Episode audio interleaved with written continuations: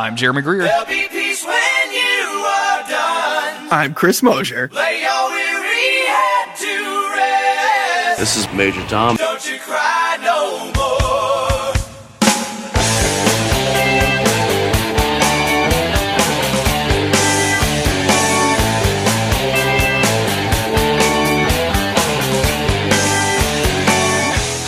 This is Monster of the Week, a creepy but necessary podcast based on the TV show Supernatural.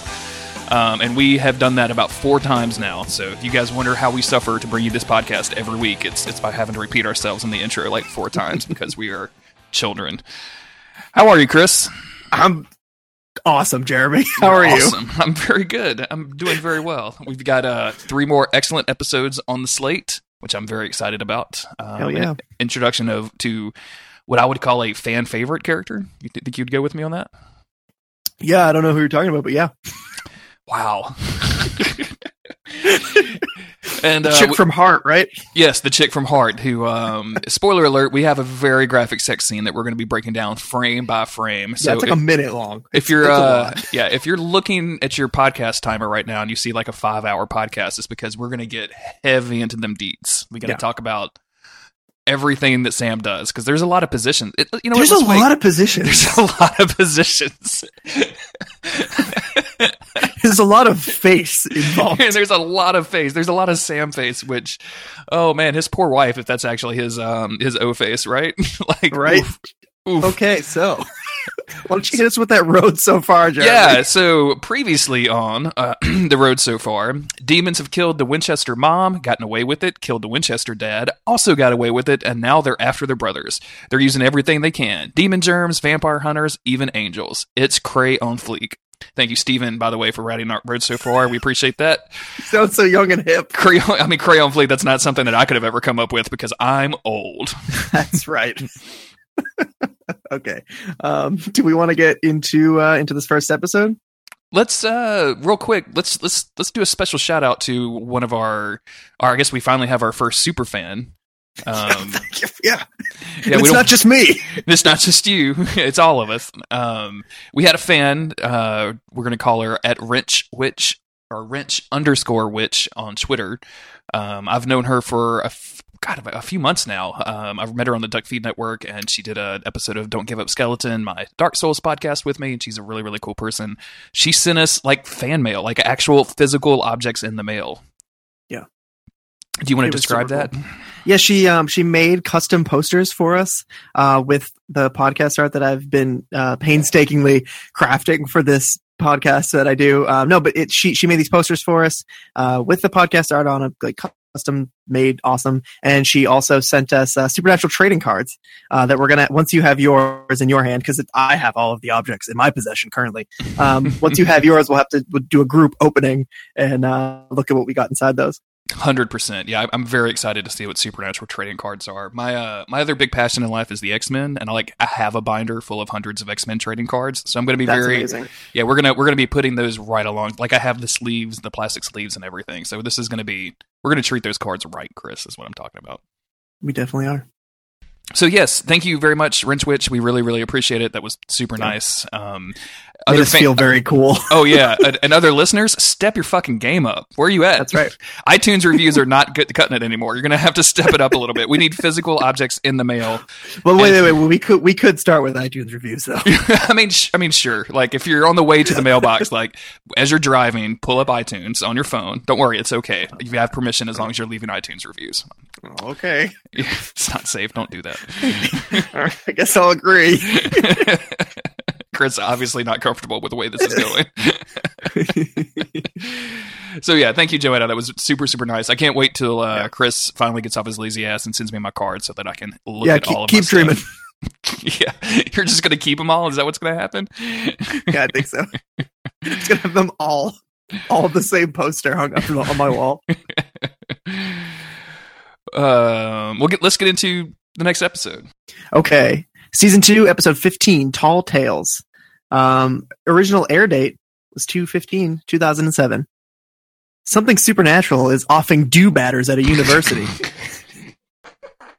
sam and dean check into it check into it, mysteriously start bickering like an old married couple, and call Bobby for help. And once again, like an I'm- old married hunk is what once, Jeremy once to again, I'm too to. slow for the change. I just, I just, I get distracted by the. What is a do batter? That doesn't. It's a do better. It's not a word. That's a do better. That's That's a not hyphen. a. That's not a word. It's a do better. Look, I'm gonna we're gonna Google do better right now, and I don't look. I'm not gonna I'm not gonna cite anything from something called the Wiktionary.com. That's not gonna happen. Oh, there was a um there was an episode of Gunsmoke called the Do-Badder from 1962. Yeah, Jeremy. Of course there was. Of course, there was. You totally knew that, didn't you? Yeah. What are you saying? Of course I knew that. Oh man, this is yeah. You can get down to a train wreck. anyway, so um, this is a great episode, right? Yeah. We start off with the great road so far. More like pranks so far. Am I right? Yeah, I was. I really, wrote that down. Did you write that down? Are you serious? Can I get a picture of that in the chat? I want to see that actually written down. I wrote. I can't take a picture of it because it's on my phone. Screen, Chris, are you are you not familiar with the screenshot function on most modern phones? no, do you do you have a flip phone? I might. All right. Um, okay. Yeah, I was really impressed that they were able to get all of these pranks into one file, like because it's just from that one show, right? Um. Yes. It was just from the one episode where they did all the pranks on each other. So like, Pretty they just, much. they just tied all of that in and and did the thing. But it's a very entertaining uh, road so far, and I think it really sets up like what we're going to get into. Except the cold open is super creepy. Yeah, it's it's bizarre that they they went this route because again, your your cold open is super fun, super happy, kind of you know slapsticky boys being boys. Oh, these brothers love each other and hate each other at the same time, and then immediately goes into like super creepy um, academic professor guy like creeping on this chick. That and she's like obviously trying to set him up, like she's you know she's exposing some flesh outside of his office basically, um, and he tells her to come up to the office and is like, no, no, we should totally make out, like even though this isn't my normal office hours. Because he's kind of a celebrity around campus. Oh, he's such a douchebag. I love it. Like the more we watch the show, the more I realize that Supernatural just writes the best douchebags. Like it's Yeah. the people that you just genuinely love to hate. Between this guy and uh, Webhead from the episode with the, with Mhm. the mind control dudes, like that guy getting punched in the face felt really satisfying. This dude, uh, when the girl like when she turns into a dead girl and like throws him out the window, that's fucking great. Like that's Yeah. super good. But she's it, this is either the start of a porn or a really creepy horror movie. Sure. Um, Well, it's, it's way that- CW, so they filmed it two ways. Like, like Yeah. it's just like all the old porn movies where they'd they'd cut it out to make a softcore version and a hardcore Yeah. version. the, you know the lead up to his office where she's like flirting with him so over the top, but you're like, you know something's wrong here, and this just lecherous idiot like falling for it because he thinks he's so great. Um, Did you think and she doesn't even push a- him out the window. Does she? Oh no, she doesn't. Does she? Like she they, she makes him jump out of the window himself, himself somehow. Yeah. Did you think this was going to be a lady in white situation?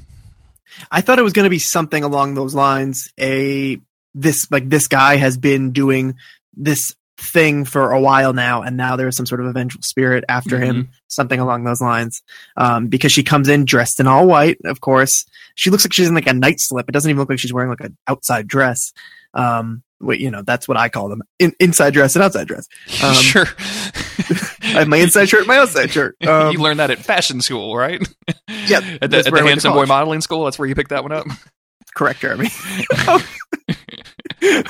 uh so she's she's you know flexing on him i guess or being all being all lady ghost on him uh they make out a little bit then her face suddenly turns into uh, a horrible makeup job and she looks like a zombie or something the guy freaks out stumbles back falls out the window and that's how he dies um And yeah, it decent, definitely- decent effects here. Like I like this chick's face, even though it's pretty generic looking at it now. Like Oh, it's, yeah, for sure. it looks really cool. Like I'm I'm, I'm into it. and they set up um or what they seem to be setting up is not what at all what we get throughout this episode which i guess we'll get to but i do like that it starts to immediately play off of the urban legend stuff again but on a smaller scale rather than bloody mary an urban legend that everybody knows it's like oh did you hear you know that uh, classroom is haunted um, when i was in college there was one of the dorm rooms everybody thought was haunted. It was just like seems like a thing that happens at every college campus. There's always just the local urban legends that everybody has. You know, oh Oh, yeah, yeah. it's 60 years ago, so and so jumped out of the window, and they say her spirit still haunts it. Like that's exactly what we get here. Um, and so you think it's going to be just that.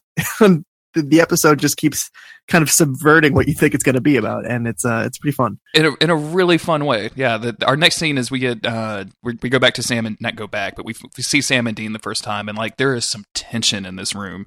Um, Sam is really upset because his laptop has disappeared. Dean's refusing to to like say, "Oh, I didn't do anything with it." Dean is Mhm. also eating what looks like just the most disgusting French fries that I've ever seen, like in Sam's bed, which is Yeah. pretty pretty grody. Like, Dean, what are you doing? Um, like, Do you mind not eating that on my bed? Like, no, I don't mind. Just being like the shittiest older brother. yeah, dude. Like she tells him, he's like, can, "Hey, can you turn that down? I'm trying to read over here." And he's like, just leans over and like cranks it all the way up, which is fucking great. Like that's just such a Yeah. shitty brother thing to do, man. It's so good. And is that when the uh, they hear a knock at the door? It's a knock at the door, and it's our old friend Bobby. Bobby Singer. It's like the first time that they've called on him to like come out and help them. I don't know where they are. I don't remember the location of this episode, but he obviously had to drive out there just because they were fucking bickering so much. we gotta call. We gotta call fake dad in. We gotta Yeah. call new dad. but this is this is a trend. It's not just going to Bobby's house, which is of course something that we've seen is several times already, and we'll we'll continue to see. Spoilers. Um, but this is the first time that they've called on Bobby to a hunt or to the situation just because whatever reason they can't seem to figure shit out on their own. Yeah, because this is this is getting a little too much for him. Um, and then we go into a really fun, and they did something like this with um, our uh, unusual suspects episode from just a couple of uh, weeks ago. But um, now we get into like the boys telling a story, and what they do this time that's a little different from the unusual suspects is one of them starts telling the story, and we start out very much from Sam's perspective. He's studiously reading in a bar, like he like fucking always does. Yes. Uh, he walks over to Dean, and Dean is slamming back purple nurples, which is Mhm. like great. And he's like flirting with this obviously made out to be like ditzy blonde college chick. Um, and like introduces Sam as Major Tom, which is Yeah. just really weird and okay. um, introduces him to Starla, who is the ditzy blonde, who immediately has to hold back throwing up, and she's like, "I'm just trying to came- contain my liquor." and at this point, we uh, like Dean breaks in, and we go immediately back to the shitty hotel room, and Dean's like, "This is not how it went at all. Let me let me take over the story." Yeah. and man, this moment of Dean like talking to this extreme, like all of a sudden the chick changes. She's in a, in a very nice black dress. She's obviously like very made up and very um. I don't want to say fancy. I don't know what the word I'm looking for is, but very, She kind of is made to seem like fancy, like he's like a James Bond hero. and, like, Yeah, is yeah. like And he- and he's- or something. and he's being so super smooth with her. Of like, I mean, and, still also drinking purple nurples together. I Yeah, because that part was true. But they, this time it's not true. just him. They're just cheersing. Yeah, Dean still or regardless of who's telling the story, Dean still ordered purple nurple. Dean, yes, it's a purple nurple thing, man. I like him. Let me him. Um, Uh, so um, he's talking to her, and it's her. She says to him, "It's like staring into the sun when she's looking at him, like this girl who's just totally enwrapped by Dean Winchester." It's just, oh, I'm sorry, I'm, I'm actually like genuinely cracking up at just remembering it. Oh, I mean, there, I mean, like, oh, you were so handsome. I mean, she's just laying it on thick. And uh, meanwhile, Sam, who has have who has had a uh, stick shoved entirely too far up his ass, comes in and and just like literally starts like trying to interrupt them and starts saying blah blah blah blah blah Yeah. blah blah. I Like, took down some of the dialogue because he goes, Dean, what do you think you're doing? This is a very serious investigation. We don't have time for any of your blah, blah. Blah, blah, blah, blah, blah, blah. It's just Dean tone, tuning him out. And then it obviously has to cut back to Sam and Dean sitting in the hotel room telling Bobby this story, who's just like, what the fuck is going on? What are you two talking about? But I think it's like definitely one of the clearest representations of like where the brothers are at, not in the grand, I might have to kill you, Sammy type thing, just in the like, yeah, they have to fucking be together all the time and they annoy the shit out of each other. Um, Oh, yeah. And it's so fun to see them play off of their like opinions of each other in this like retelling story. yeah, and um, this is this is this gets really fun. Like they they do this for like the next like ten or fifteen minutes, and it's just it's one of my favorite segments. And it's and this three episodes that we're dealing with because it's just man when supernatural cuts loose a little bit and it's actually kind of fun and spooky like it's just so good like it's so it's always so much fun um But what actually brought them to town was a case, obviously what we got in the, the cold open, but they brought to town because it's so similar to an urban legend. So when they were in the bar, um, or at least at some point, Sam was interviewing some of the college students about the death and about uh, what or about the urban legend. I think it's Mhm. it's around this this part at some point. All I know is that he's asking them questions, and this girl tells him, um, "Yeah, she fell out of room six six nine. Get it?" And Yeah. Sam's face, he just goes, "Ah, yeah." hmm yeah if Turn you the turn, night upside turn down. the night upside down like jesus christ uh, But um, yeah, And- they're investigating an urban legend essentially. Exactly. Um, the boys pick up their, their story, and this time they've uh, gotten into the professor's office via the janitor. Yeah. and um, like immediately, Dean starts like stuffing his face full of candy, and like you hear like just the over like Dean says it wasn't that much, like, but in the actual he can't flashback, even really he's, deny it. he's just like he's got like a chipmunk cheeks just stuffed full of like some anonymous candy. I couldn't figure out what he was eating, but that's just fucking hilarious. I think this is where he starts to earn his nickname of uh, Squirrel, Squirrel, yeah, probably so. a popular name in the fandom, I guess. I guess so. Um, the the janitor kind of fills them in on how like much of a shitbag this professor dude was. Yeah. Like even though And he wow, was, what a cool janitor he is. yeah, he's such a cool like laid back janitor. Uh, but like this dude, the professor guy was like a professor of, professor of ethics and morals, and uh, has been like bringing back co-eds to bang in his office pretty much all the time. Yeah. The janitor goes out of his ways to say that he got more ass than a toilet seat, which is like He's- something yes. a line that I heard when I was growing up that I was like, oh yeah, I know that. I know dudes that used to say that all the time. It definitely wasn't true. oh man, they uh they go back to their hotel room to kind of try to figure more stuff out, and Sam finds his laptop frozen on uh bustyasianbeauties.com, which I f- accidentally noted in my notes as busyasianbeauties.com. Oh, which busy Asian beauties. I think that it's uh it's a very weird it's fetish. a different it's a different website is what it is it's just a different website You just um, you just watch people with uh, a lot of things on their plate. yeah. And of course dean denies all of this stuff right? Like he's just like oh that's definitely wasn't me. I didn't do anything. Yeah. and um they they continue like somehow or another bobby interrupts him. He's like can you continue with the story please? Like tell me what's going on. He's like well this is where it gets really weird.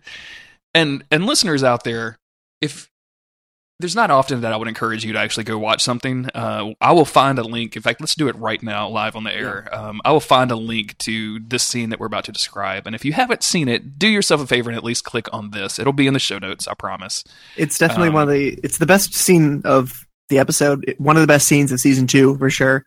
Uh, and the boys have caught wind that uh, a kid on campus, a kid that they, one of the kids that they had uh, recently interviewed, um, he was abducted by aliens uh, or something to that effect. They hear that something happened to him, uh, so the boys have to uh, head down to the bar and interview this kid while he's just taken down shot after shot, just in a, a, whirlpool of misery, expressing to Sam and Dean, "You guys aren't going to believe me. Um, I'm going to sound crazy, but this happened."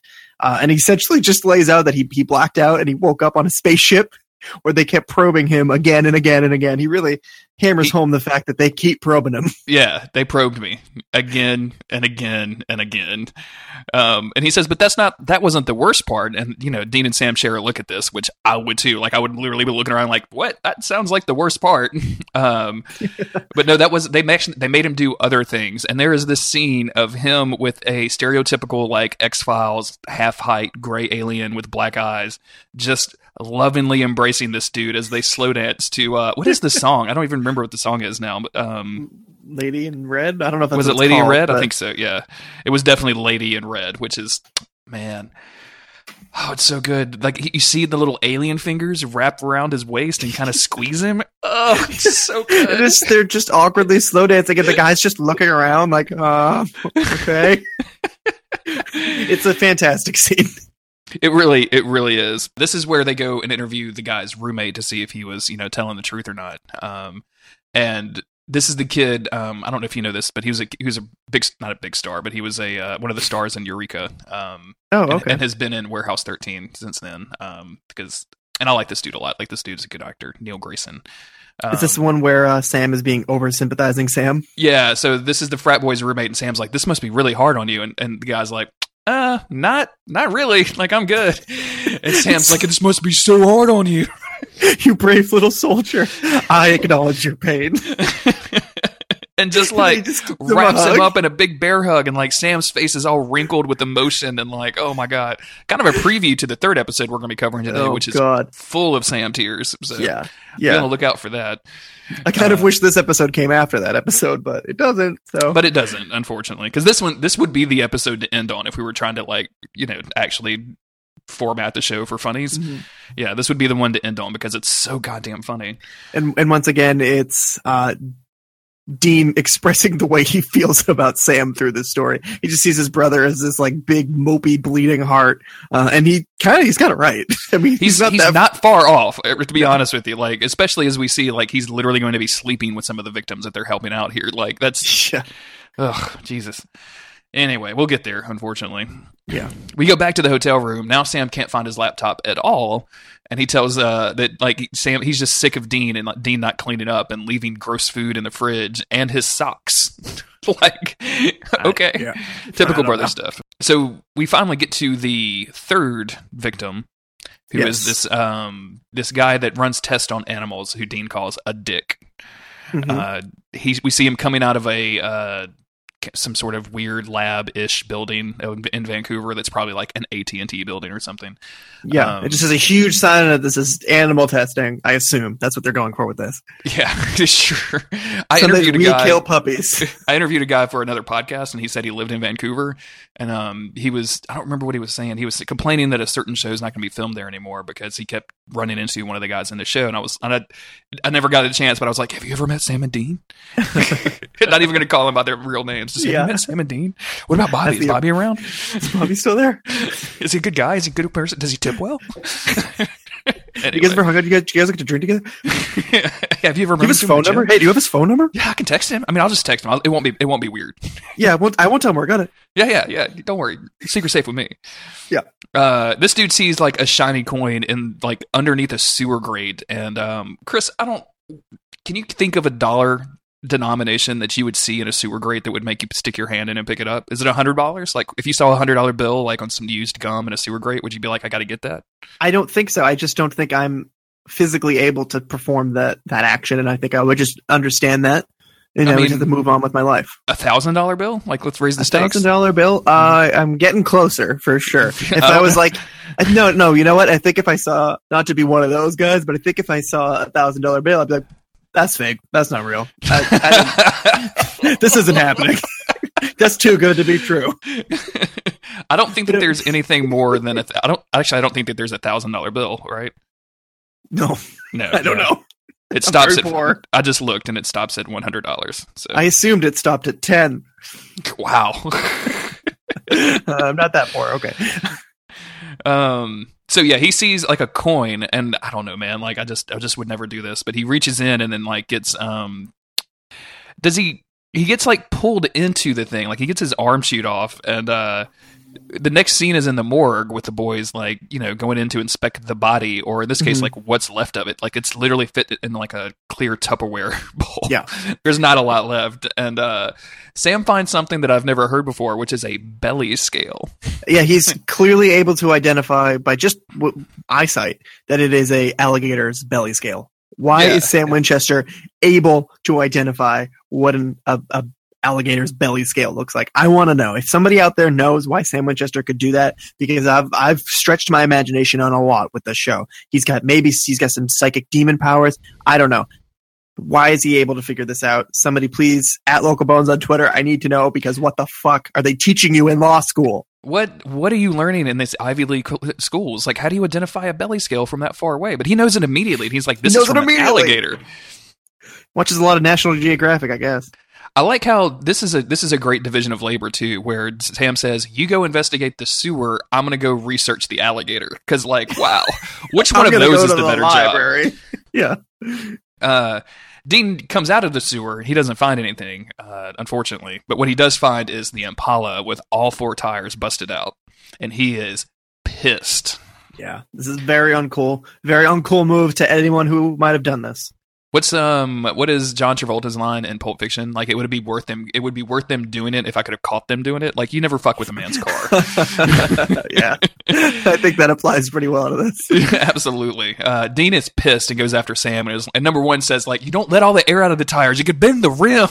Yeah, I love that he's like, I, not that I have to go replace the tires, not that I have to go, I can do all that work, but just don't fuck up the iron, man. yeah. He's. I feel like it's it is still Dean being like he's being the older brother, being like, I get that you're trying to fucking prank with me, but you don't realize the damage you can really be doing. yeah, that was my only computer. I have to get a new graphics card now, Jam.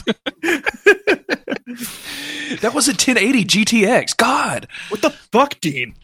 I hope a 1080 is something. I have no idea about actual computers anymore. Yeah, I don't know. I still call my computer a computer, so I feel like that's. you don't call it a rig. You don't got a rig. I don't call it a rig. You or don't have like a battle station? PC. It's just uh, the computer. the computer. Yeah, I, I have to use the computer. So At this point, we catch up to the present, and Bobby is like looking at them like they're fucking idiots, and has recognized immediately that it's a trickster. He's like, "This is a trickster. Like he's playing you guys against each other. He knows you're getting close to him, and like you guys are letting it happen." And they they look at each other. I think even Dean says like, "Oh, I, I thought it was a trickster." and Yeah. Sam's like, "No, you didn't." yeah. And they also seem to be able to figure out pretty quickly who is the one person who has been on site for all of these events. And they make the logical leap that the janitor, the very cool janitor uh, that they met at the first uh, the first death, I guess. Even though I don't know if he was necessarily around for the other two, maybe he was. I don't really remember. He was definitely around for the first one, though. Yeah, he was he was there for the first one. We see him um like kind of walking out right as the the professor has been thrown out the window or jumped out the window in this case. Mhm. Um as soon as they mention Trickster, they go to uh the Trickster himself in like this kind of weird shabby apartment and he's just wearing like a shitty bathrobe and like some boxer shorts and a t-shirt. Like it looks really low rent, but then he walks over to the kitchen, he's got like this chocolate, you know, shrimp fountain thing. I don't even know how the fuck you call it. And he's like, know. "Huh, something's missing." And then he snaps and like, you know, two dames appear. I don't I don't know how else to call them besides dames. That's what they Yeah. look like. Uh, this is really weird. Like this is a really like why are you killing these people? Like if you could just make your life this great. Yeah, like what what are don't you doing?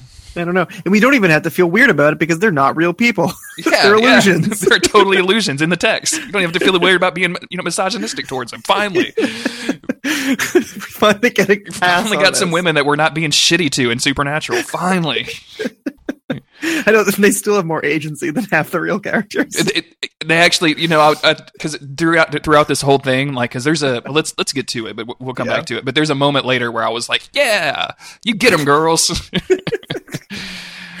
um. Oh, I forgot to also mention that the trickster has a really cool dog in the background, which is always good. oh, does he? yeah, okay. yeah, good dog. So the boys head back to that first building where the first death occurred, Yep. and they act like they're still acting for whatever the security company, electrical company. They're having somebody show somebody around, I guess. Yeah, right? they get they actually get the janitor and like, oh yeah, we think we can find something else. We're looking for something else, and then uh, Sam like makes it. he's like, oh, I got to go take a phone call, and then sneaks down to the locker room where he finds the janitor's locker filled with Weekly World News, which listeners might remember as the newspaper they pretended to work for back in season one, That's right. or maybe that was season two. I don't know. I don't it's know. all, It it's already recent. turning into a blur, and nobody cares. hmm Um, I'm so glad we're not one of those podcasts that has to be 100 percent on the facts all the time. Like that would be so depressing to me, Chris. I Yeah, would be, I would be very sad. Uh, but he finds Weekly World News, and it's filled with stories about you know ladies getting revenge and people being eaten by alligators in the sewers. And people slow dancing with aliens. people slow dancing with aliens and getting probed again and again and again. Uh, so He takes that as just confirmation enough. yeah, they, That's they the trickster. And I think they kind of argue back and forth about it a little bit. And Sam's like, "No, we need to do more research." And Dean kind of leaves in a huff. Is like, "Screw it, I'm just going to go search for him." Uh, Yeah. search. They have this big blowout fight in front of the building, and this yeah, is sort of Mhm. as the viewer, this is basically what we've just been seeing the entire time. You know, Yeah, they've we, been we think it's and that come to a head, right? Mhm. Which is Exactly. which is really really good. Um, the uh, Dean walks into a theater hall. I guess would be the Mhm. description here. You Yeah, think? sure. Okay. Why not? um, and then sees a a bed spread up. What? Nope, that's not how that works. A bed set up, um, like it's, it's like your typical heart shaped. We have our Mhm. two dames from earlier that are all like just like being Ooh, two girls in a bed. Yeah, yeah, and like the camera angles here, like, hey yo, It's just boobs. it's just boobs and booty, man. Like Yeah. Bradford May, the director, like, dude, you, you can't do this on your own time. You lingered hard on that, and I but I I guess mean- this is supposed to be Dean's like porn fantasy. I, I, I mean, I guess so. Like, it's it's such it's just a very stereotypical thing, but like just the camera angles and everything here. Like, I, I guess it's like sexy pinup material. Like, it's nothing like it's the CW in 2007. Mhm. It's not anywhere near what they're doing nowadays. But like, it's it's it's still kind of like cheesecakey for the tone of the show so far. Uh, They wanted to. Uh, well, I feel like I'm not. I'm not defending it, but I feel like that is totally like if Dean Winchester were a man, like in real life, like that would be his like favorite thing. Oh yeah, like the Like, blonde and no- the brunette fantasy or whatever. Yeah, yeah. no subtlety whatsoever like that he just wants like with a on the surface thing like that's that's what he likes Dean has those like weird small time fantasies too, because he would totally imagine that there was like a vibrating bed there, but he would never figure out that it could just be done done like without putting money in it. So he'd have to be looking for quarters in his fantasy all the time, right? Like he just couldn't get it all the way there. he's a weird guy Yeah. i think we, I think we could establish that he's not a whole new level of freak like sam but he's No, not at guy. all. No, he's just a kind of a like a your stereotypical heteronormative guy. yeah. Like he's just a, he's a blue collar perv Yeah, he's just a blue collar perv. yeah, his his idea of pornography is busty Asian ladies and like uh, the calendars you see in a mechanic's shop, right? yeah he's like whoa it. hey there all right so but he he goes he goes down there the, the women are tempting him the illusionary uh, illusory women are tempting him um but dean as much as he's like holy shit this kind of rules he's also like okay i can't i can't play along with this um and that's where the trickster shows up as the janitor finally just revealing himself to the boys um essentially telling dean like this is a peace offering Mhm. we don't need to go toe to toe right now. Uh, I know what you're you're here for, but listen, I'm killing bad guys. You know, I'm killing or I'm hurting shitty people. Can't why like why do you why do you have to be involved in all this? Like this is I'm giving this to you, and you leave me alone, and I'll move on to the next town. Uh, and he's certainly the, the most reasonable enemy the boys have faced so far. Yeah, he he almost looks jovial in this whole thing. Like he's like, Yeah. yeah, man, like this is this is a no brainer for you. Like you get sex with like these two women, and I get to leave and go kill or do whatever the fuck I want to. Like this is Mhm. great. And uh, Dean makes a point of expressing like, you know, man, I just I have to say I, I like your style. like, and they Yeah. bond on the slow dancing alien thing. He's like, I thought Yeah. that one in particular was great. Um, but yeah, eventually says like, no, no, no, I can't. I, this is what I do. Yeah. Um, but then they realize, or the trickster realizes, as both Sam and Bobby come in with, um, they don't ever explain these stakes. By the way, There, yeah. um, and uh, I don't know if there was. We, we kind of skipped over the trickster stuff. Was there anything in Dad's journal about about tricksters that we needed to talk about? you know, I'm not going to pull up the wiki for this, but Okay. we'll get to it at some point because spoilers, we'll, we will see tricksters further on in the series, and I will elaborate that, and I promise to you, listener. But there's a special type of uh, steak. I think it's dipped in a certain type of thing, Sure, and it's used in a certain type of way. if you want to insert the real information, yes, I will definitely cut in the information here. um, to kill the trickster, you have to plunge it through their heart, and that's really the trickster summons this weird chainsaw maniac, which I think we also saw on the Weekly World News report, and then uh, Mhm. both of the women that uh like you know Dean's fantasies just start beating the shit out of him, like Yes. throwing them. like every time Dean like tries to get his feet, they just pick him up and throw him across the theater hall. Like it was so funny and hilarious. Yeah. One of them gets a board, I think, and just starts whacking him on the back yeah, with the board. it's just like a WWE like supernatural style. this would be like so much better if it was actual Ronda Rousey or one of those chicks Yeah. from like the, Yeah. the women wrestling people. Yeah. Okay, it's Um, UFC, Jeremy. Oh yeah, I guess mixed I don't- martial I don't- arts. All right. I, I literally know nothing about any of that stuff. I just like. Does your Twitter turn into wrestling Twitter every once in a while? Like you're like, oh, Yeah, there's a wrestling event, and then like you're like, Yeah. what the fuck is all this? How are my friends all into this? Yeah, yeah. Where are my hunks, guys? What, where are my on here? hunks? Yeah, I don't see a single hunk in my timeline. I'm scrolling for minutes.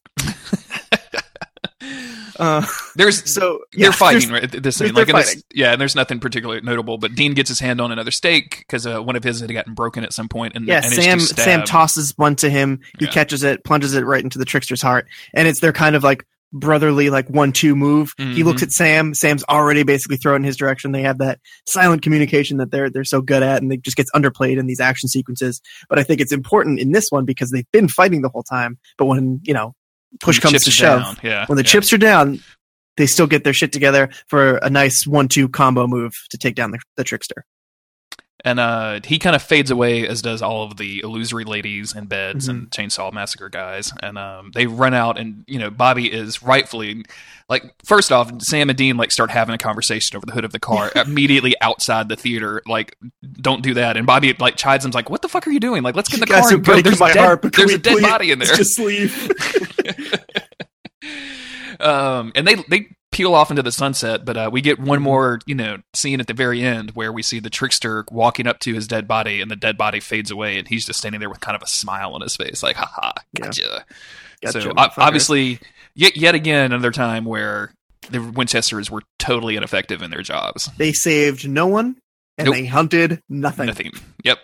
They were just there. They just argued and Yeah. I guess worked through their differences, which is fun. They literally Um, just had family business. That's all. But they, yeah, they just had the family business.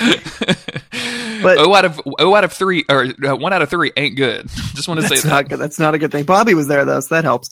Um, but they, the tricksters, are described in such a way that they're almost too powerful. So the fact that this twist happens, it makes sense within the fiction. Like, if that didn't happen, you would be like, well, how, why, why didn't, why did the trickster let that happen? Why did he Mhm. let himself get killed in the situation? Because that doesn't make sense. So it's almost like a confirmation, like, yeah, of course he's still alive. At least that's how I took it. Um, and he's such a likable guy that you know they have to bring him back. Yeah, Richard Spites is a fun actor. Um, Richard Spites Jr. I think um, he's a fun actor, and he's you know I'm, I was glad even on watching this the first time. Number one, I liked the guy, and I was like, okay, I would like to see more of this. Like I like the show Mhm. getting wacky and funny, but like all of the weird ways he's going to kill people, like I want to see more and more of that. Like I could easily take the trickster too. So Yeah, definitely. yeah, this was this was a overall a really really good episode. We don't get much um like meta plot stuff. Like we don't do deal with any demons Yeah, or anything like any. this. Like this is a really good monster of the week, except for the fact that again they didn't actually kill the monster of the week. Thing. Yeah. Um, oh, oh, also Sam's hair. oh Pretty yeah, good. really good. good. Okay, It was. It was. He had some pretty good moments with it. I'll, I'll say that. It was. It was better than average.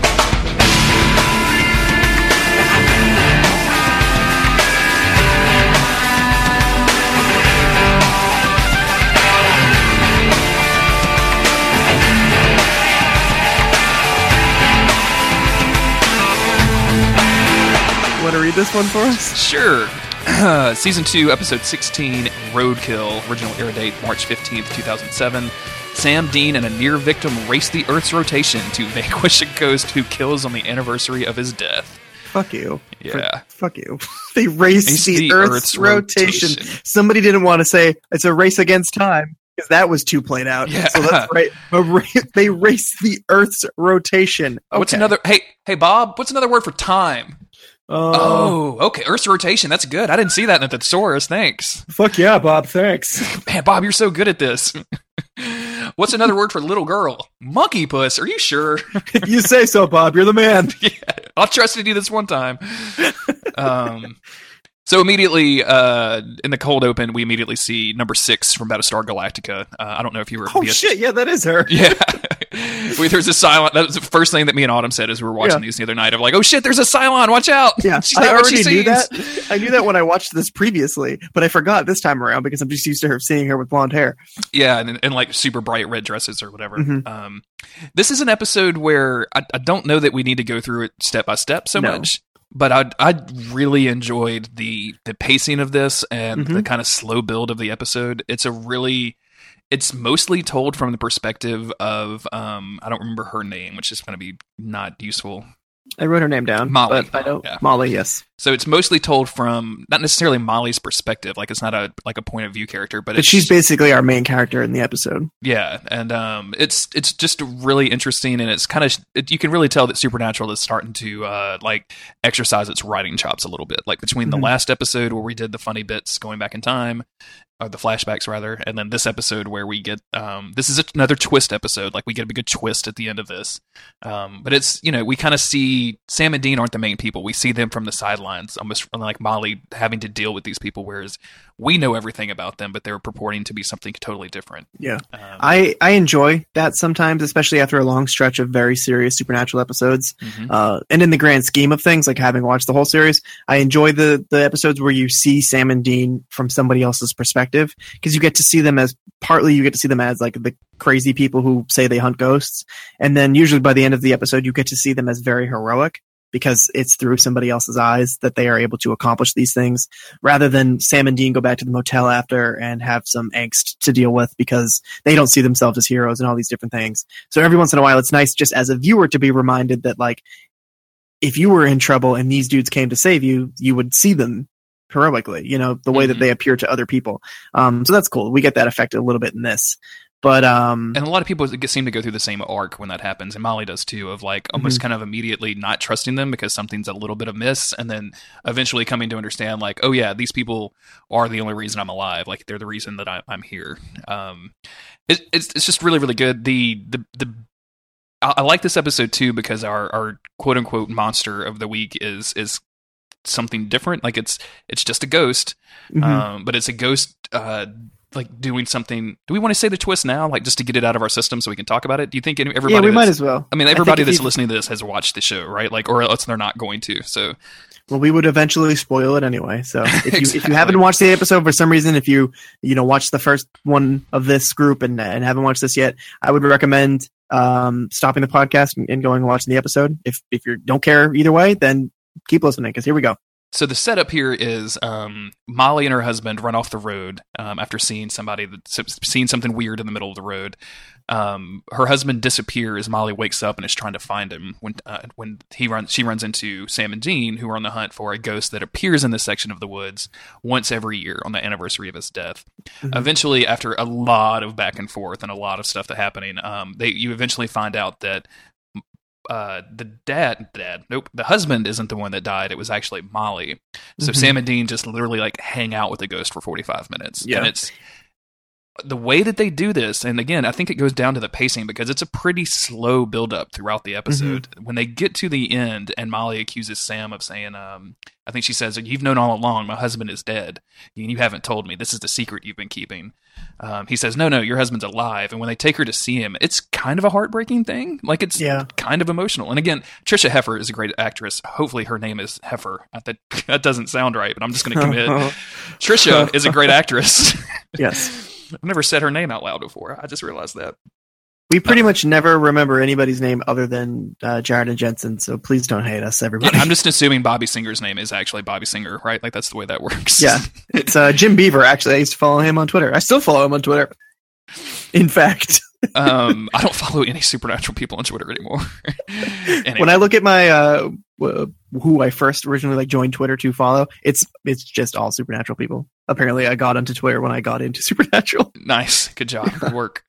Um, but yeah, his, you know, the husband has moved on and it's actually been 15 years since the accident and she's been replaying this night over and over again. And this, there is an, another actual ghost and it's because they, they, they hit this dude and killed him. And, uh, the wife buried him, you know, on their property. And so now he's haunting that spot. And every year he comes and gets her and tortures the shit out of this ghost, which Yeah, man, like the idea of one ghost torturing another one is so freaky and weird and scary to me. Like I just Mhm. I don't know why, but it really freaks me out. it's this really weird purgatory, um, but it also seems like it could be the basis of a really great urban legend, which I Mhm. keep going back to. Is one of the it seems like one of like the founding tenets of what supernatural was supposed to be. Uh, two brothers exploring America's urban legends. And this isn't based off of any specific urban legend, of course, but it feels like one. You know, every year uh, on this one night, uh, this ghost appears and this thing happens on this one road. And, you know, if you drive out there, you know, don't drive out there at night. Something bad's going to happen. People tell these, each other these stories, especially kids. They share these stories. But in the world of supernatural, it's like Sam and Dean hear that and they think we got to go check that out. And this is I mean the way there's some there's some moments in here that I, I really really enjoy. Um, for as much shit as I've given Sam this season for being kind of over emotional and a little bit too uh, what is the word we keep using for Sam? Like not intense, but we kind of use another word for him. He's overwrought, Overwrought's a good one. Uh, like- angsty. I don't know. angsty is the word I was going for. Uh, but as he actually sells this because throughout this episode, as they are delving into learning about this man and who he was, they found out he has a wife. They find some of the love letters that he's written to her. Um, like she starts getting kind of emotional. She's like, "Wow, how is how can someone that's how could this monster write something so beautiful?" And Sam has to, you know, Sam is explaining, well, like, you know, these don't, people don't all start out this way. They're not all Mhm. bad. Like, they just get confused and they get trapped and they can't do anything except repeat themselves over and over again. Yeah. It's a, it's a really good explanation. It's really well written, and uh, Sam delivers it extremely well. Yeah, I think tell Sam that- has played pretty well in this episode. Yeah, you can tell that he's genuinely sympathetic for her. Whereas, um, in another great bit of acting, Dean is very cold to her throughout the episode, very Mhm. weirdly cold to her. Like if you don't know that she's a ghost from the start, you're like, man, Dean's kind of being a dick to this chick. Yeah. this is not his usual mo. Yeah, when it comes to monster girls, Dean has no interest. But when it comes to uh, women, generally, Dean's all over it. That's just kind of how the guy he is. Um, whether he's being sleazy or not, he's going to save a woman in trouble. But here, yeah, he's super standoffish, and obviously, he he's sort of um, diverting to to Sam on this. He's just Mhm. like, okay, you take the lead on this one, buddy, because this is what you want to do, I guess. Well, he definitely Um, puts Sam on ghost detail while he tries to figure out like what the fuck is going on with the rest of the stuff. it's a Um, fun like little mystery. All of it doesn't necessarily make a ton of coherent sense, but I mean, it's it's pretty good. I dig Um, it. I mean, there's there's some there's some cool moments like uh, the, the the time when they're like literally looking at the photo album or whatever, and they're just sit- sitting there being emotional with one another, Sam and Molly, and Dean comes over and is Mhm. like, "You guys realize there's a secret door right there, right? That's probably some shit we need to explore." it just like walks over and then kicks it open. like, Good on you, Dean. Yeah. Try doing your fucking job, right? Sam reminds me of Tessa in season or episode one of the season, uh, Mhm. where um, her and Dean are both running around as ghosts, as she's subtly hinting to Dean, like, maybe you should consider passing on. Sort of subtly putting these things into his head. Sam is almost doing that to Molly a little bit. Um, with a little of the like he he doesn't overdo it too much because obviously they don't want to reveal the twist too soon. Um, but certain things that get repeated, like uh, some spirits only see what they want to see.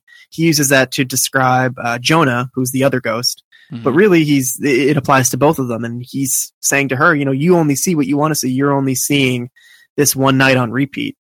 And, and just to go back a little bit before their uh, the accident that led to these ghosts 15 years ago, um, Molly and her husband, it's their anniversary.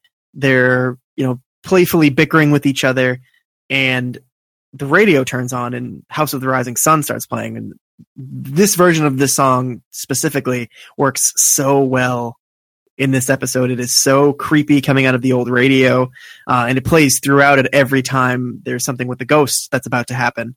Um, but yeah, this song is playing, and they go off the road, and they crash, and yada yada yada. Um, well, but and the, yeah. specifically, the last thing she says to him is like, "You're a jerk" or whatever, because they're Mhm. they're argu- they're bickering about um, asking for directions or something. yes, yes, and yes, um, yes. and so like she's she's holding on to this because it's literally the last thing that she said to him, and she, she wants to be able to make up for that. She's like, "Oh shit! Like I I love this man more than anything, and I called him a dickhead, and then we crashed, and now you know I can't find him. I, I don't want that to be Yeah. the last thing he said." So obviously that started this loop that she's in. It didn't help that there was also another ghost on site. So they torturing her every Yeah. every year. Like that doesn't help. Yeah. That's, that's really bad ghost luck, right? she just has bad Not ghost super, luck. Um, but I, I there is there is like a stereotypical torture scene which I found very very creepy. Uh, the It's- ghost at one point yeah. breaks through the window, grabs Molly, chains her up, and then starts like slicing her open with his like weird ghost fingernails, which I'm not into at all. Like that seems very unhygienic, and I'm not not into that. yeah. Um, a ghost punches through a window to kidnap another ghost. Sure, I just yeah, I feel like that- it's a little bit over the top. a little bit. Do you think? he could have he probably could have just done it through the wall, but you know they're manifesting on this night. I get it. Um, I do like that the second ghost, uh, Jonah, has basically like force push powers because when Sam busts Yeah. or when Dean busts in and like hits him with the rock salt and he rematerializes after that, he just starts like picking up Dean and throwing him around all the time. Which, hey, I I, I love to see the Winchester boys being tossed around like a, a shitty house into bookshelves. It just never gets old. It hasn't gotten old in 13 seasons. I still like Nope. to see it. I'm still there for the bookshelves. Um, They um so they're exploring this old house, and I actually love the setting of this, and I love imagining the setting of it because we only get their select shots. The entire episode takes place at night. Of course, we're we're racing against the Earth's rotation, as the the listener surely knows from that great description.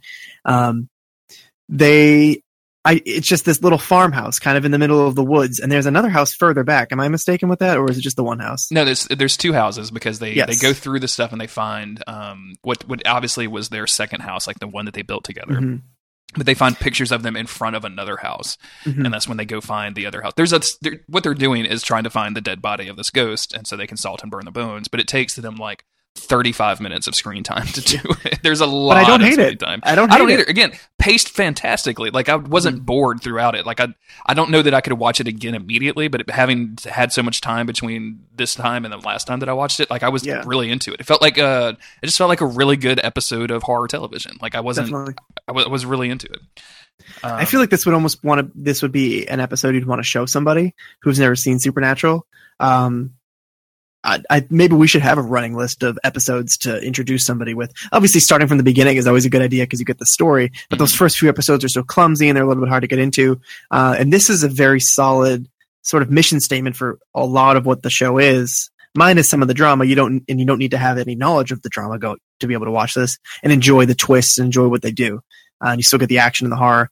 and, you, Uh, and you still get the trunk full of weapons, which I think is integral to the Winchesters. which Like, it- freaks her the hell out. yeah, there's a moment where they start just loading up, and she's like, "Uh, I gotta go." which is pretty normal. She's like, "Oh shit, okay, I shouldn't have stopped to these hunks. I need to keep going." Why did I Um, trust these hunks? This is the third time the hunks have busted me. And they're like, Um, "Okay, listen, lady." But anyway, just the imagining this, you know, a lonely highway road. It's not abandoned, but it's you know seemingly not traveled very much, especially at night. But just there being this farmhouse in the woods just off of the main highway. You know, it's not off of a side road. They basically are just parked on the side of the highway, and then they go off into the woods. And you know, that's this is the way that I'm picturing it. Just this lonely little cabin out in the middle of somewhere where this couple used to live, and you know, back then, whenever they lived there 15 years ago, it may have been this bright, um, tranquil place, but now 15 years gone, both the husband and the wife are dead. And it's just this remote place in the middle of the creepy old woods. And like the boys walking off the highway into the woods, going through the, these trails a- and finding this, this beaten down house with all these memories of this, these lives that aren't there anymore. It's just, it paints a really creepy, really cool picture for, uh, them to explore, I guess. I like this too because it shows a level of organization that we haven't seen with the boys yet. Like Yeah. they, they've obviously, I, I think they mentioned during the episode that they were getting this from Dad's journal, who did like most of the work on this. Um, Mhm. But it's it's showing like they were looking at the calendar and like, okay, it's October fifteenth coming up, so now we've got to be in Virginia because there's only one time a year that this ghost shows up. So we Yeah. and um and there's a moment in the episode where uh Molly is asking Sam questions and and Dean says like hey we, we got to hurry this up like I've got we've got like 8 hours till daylight and or it's you know this is going to happen again next year and I don't know where I'm going to be next year like we got to hurry this shit up uh yeah. I just the idea of like a calendar, right? Like, Jonah and Molly, you know, October fifteenth. Yeah. I made a note of like, how long did the boys have to prepare for this? Because it's obviously not something that they heard about two weeks ago. I, I- I Exactly. mean, it's in dad's journal. Unless they were flipping through it and they say, hey, this date's coming up. Should we go check this out? I could totally see that happening. Mhm. Uh, but it's something they're aware of the situation. Uh, and there's a point later on after the big reveal happens um, where they replay the first scene where she jumped out in front of the Impala and stops them, saying she needs help. Mhm. Uh, they seem to already be fully aware of everything, but they're still super surprised. And Sam has this, just this great line of just, Dean, I don't think she knows she's dead, or I don't think she knows she's a ghost, whatever it is. And then they look at each other, and he's like, you know, a kind of a what are what are we gonna do thing, and Sam decides to roll down the window and play it straight and just act like she's a regular person. Um, which is good. Like I'm glad we got to see like a little bit before of that when like when they're talking about these these two ghosts, and then like because I think Dean's intro to that is like, well, man, how are we gonna find like both of the? And then like, she literally jumps in front of them, and they're like, oh shit, this was easy. Yeah. and also a little creepy because we don't know. yeah. Um, this it's all just put together really well. I think I, I can't say that enough about the structure of this. Eventually, uh, eventually we go to um, they find the bones, and there's there's Oh, a yeah, first they scene. find they find the Jonah's wife has hung herself in the back house. Oh yeah, there's yeah, in the second house in the secret room that I mentioned earlier. Yes. Uh, they walk in and Dean says, uh, "It smells like old lady in here," and they cut to the old lady who has hung herself and it is now a desiccated corpse. Like, yeah. and I think he Um, even says he's like, "Oh well, that explains it. old ladies don't smell like corpses, Dean." but yeah, but Sam cuts her down because he's like, we can't just leave her here, Dean. Uh, Yeah. And I'm pretty sure they bury her. They do. They. They they take. And I think that's where Dean says, like, okay, we got to hurry this up. Like, like, yeah, they take the time to to dig a body. Why they didn't salt and burn her bones just to be careful? Like, I don't understand. Again, the Winchesters maybe not as good as their job at this point as as I guess because they be. just believe that she's already moved on. That Sure, yeah. This I is still would have done it. You did Yeah, it to your dad, and you're yeah, pretty sure he's in hell. still should have did it. still should have done Um, it. Uh, yeah. Uh, but they take Molly after revealing the truth to Molly, um, or after rather after she questions them about this, and after the the monster is disposed of, or the other ghost, they take her to uh, her husband's house where he is now remarried and living the good life, and she's just kind of devastated. She's like, I, I need to go talk to him, and there's this Mhm. really emotional conversation between uh between Sam and her where he's like are you are you sure? Because it's going to tear him apart. Like you might get you might feel a little bit better but it's going to destroy his life. He's not going to know what to think which is Yeah. like a valid concern I really like this this idea of a ghost who has been a ghost for 15 years and still retaining shreds of her humanity like that's that's really interesting and intriguing to me so I'm I'm really into that Yeah, and especially where she's, you know, I need to tell him I love him, and Sam's like, you know, you don't. He But- knows you love him. you of don't. course, he knows. like, just that you calling him a jerk, like he knows you loved him. Like that's not an issue, and that's where it, it does pull on the heartstrings a little bit. Um, and before we get to the uh, CGI sunset or sunrise at the end here, when they first discover Jonah's body or or where it might be buried under the tree, Mhm. uh, when Sam just declares it's an old country custom, yeah so and Dean's like, "You're like a walking encyclopedia of weirdness." Just- yeah and Sam's response is just an exasperated, "Yeah, I know." I just I- like, is it an old country custom? shit. Like to plant a tree over, uh, like wherever you bury, like, because like my family, like I, like I was kind of raised in the rural South, and uh, like we have like family cemeteries and things like that, and like we just put up headstones like normal people, dog. like it's, there's no trees Yeah. that I know about. Maybe the trees that I'm very familiar with have dead bodies under them, and they're, they're fucking ghost trees, and I just don't know it because I don't go there on you know January 15th or whenever the day that this aired. But I have I have previously stated that there's a lot of orchards in uh, Massachusetts, but there's also just a lot of regular cemeteries, and I don't think that the two are related. Okay. I mean, yeah, I guess we don't know. I guess we're gonna have to do some research and find out. I guess it's I guess it's just an old country custom. if hey, if you listeners out there know, monsteroftheweek.cool slash contact, let us know. Yeah, put old country custom into the uh, File whatever, or the whatever that header? form looks like. Yeah, Subject even- line? Yeah. I don't even know what that is. What that form Excellent. looks like. But yeah, so they convince her to, I guess, let go. Um, and then she does, and we get this like really goofy, like they're staring into the distance. Um, Yeah, of a don't know. sunset CGI thing or a sunrise, and then she My kinda, girlfriend pointed out that it's just a whole lot of extreme close-ups on their faces, where their faces take up the entire camera frame for a few minutes at least, and then it moves back a little bit so you can see their like their shoulders and their heads, and then it's the CGI thing. So part of me wondered if they just like filmed the whole thing on a green screen or something. It definitely seems that way. Yeah, I, th- I don't think that any of this stuff existed when uh, they were actually filming. Yeah, There's some no. ridiculous green screening around her, especially like when she like walks towards the light a little bit and then goes all glowy and golden Yeah. and then disappears. Um, again, though, like with the episode that we did, I think it was on episode 13 um, with the priest, where he kind of uh, he also was Yeah, just, yeah. like the the father of the church kind of gave him his last rites and he like moved on.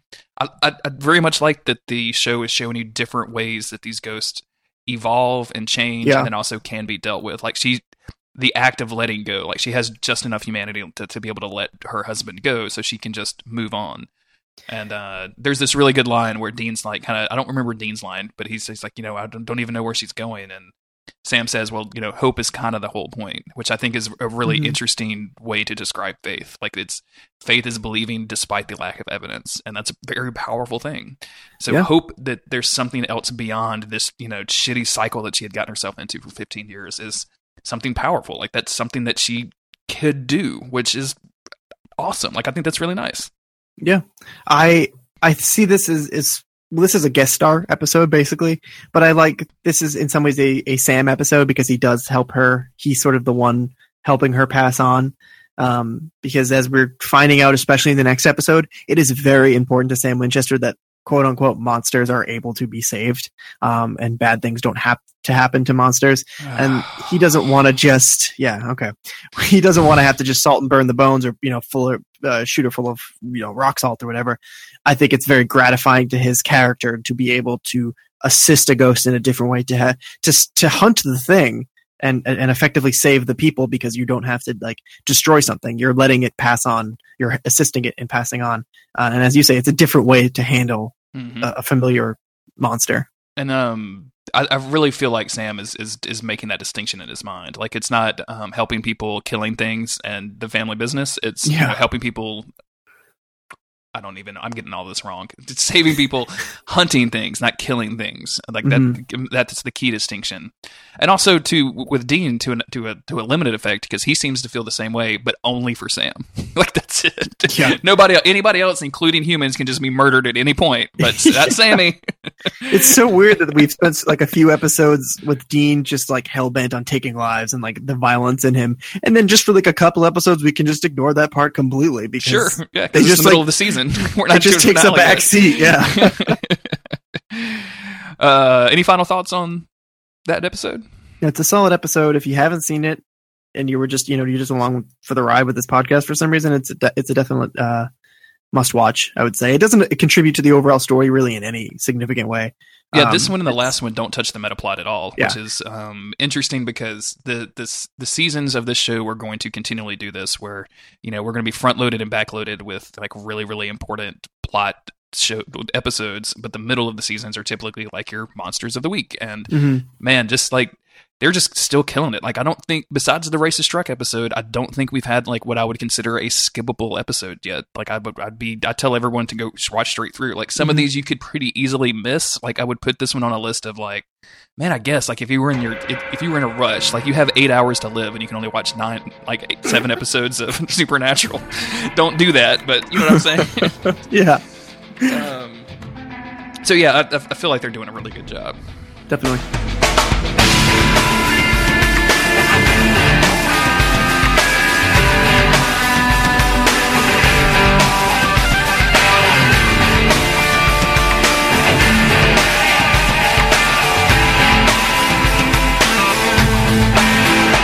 All right, season two, episode 17, Heart. Uh, this one was written by Sera Gamble, and I note that because she eventually goes on to be the showrunner. Um, however, successfully, I'm not sure, but she does become the showrunner at some point. Uh, and it's directed by Kim Manners, who's you know one of the best. Excuse me, I was burping off Mike. Uh, this is the original air date of this uh, was March 22nd, 2007, and our excellent description: a mauled body. excuse me, a mauled body with its. I don't know why that just seems so weird. Mauled body. That's the name of our other punk band, Mauled Body. Uh, liberal dicks and mauled body on tour this summer. it's just a, it's just a one it's like a one man band. Yeah. It's just a guy with like four instruments doing the Yeah. and he always hurts himself trying to play them all. Um, okay. Come see Mauled Body bleed on stage live at the Spanish Moon, 9 p.m. Chicks getting free till 10. Whew. Okay. A mauled body with its heart missing. The Winchester brothers know that that means one thing a werehunk. And tonight the moon is full. Can they save a lovely girl from being the next gruesome fatality? Nice. I like how we just roll with it completely sometimes. spoiled that there's a there's a werewolf right there in the item description. Like that's Yeah. the episode kind of like leads up In the to that item little description, huh? The item did I actually say that? I'm such a Dark That's Souls exactly nerd. what you Jesus fucking Christ. said, you geek. Jesus Christ. it's It so good. doesn't I would also that- like to mention that last episode, Sam's hair, meh. This this episode, pretty good hair. He's got to What about uh, what is his hair like when he um is doing it with a werewolf? Because spoilers, Sam does it with a werewolf in this episode. I don't know. I just couldn't look at anything other than his fucking mouth and like his chin rubbing against other chin. Oh man, it's so bad. Okay. So we're not gonna. I don't think we need to go through this step by step. I, I think we can we can kind of get past a lot of this stuff. But uh, I do think we need to talk about like some of the the stuff that Sam is going through, how cold hearted Dean is, and things like that. Like, Mhm. and and we have to. I, and I promised our listeners this. Like, we need at least like a forty five minute breakdown on this on this werewolf sex scene. hmm hmm Um, but the we established pretty quickly that there's a chick and she's kind of in trouble. Um, her boss. She's at the center of something going on yeah, her boss winds up dead, kind of shredded. um, after on hitting this- on her at a bar. After like really awkwardly, like, hey, it's midnight and I got to get these papers in. You got to come back to the office with me. Like, what are you doing, man? Like, don't Yeah. do that, Very especially in front of everybody. Like, don't do that in front of all of her friends at the bar. Um, but they uh also creeping around her is her ex. who is Yeah. is kind of halfway stalking her. Yeah, he kind of looks like me. he kind of looks like you. Wow, I didn't I didn't think. I wonder if there's a picture of him on the wiki. Let's let's I was just looking a at- little bit. I was watching this episode thinking, man, I need to cut my hair because I look like fucking that guy.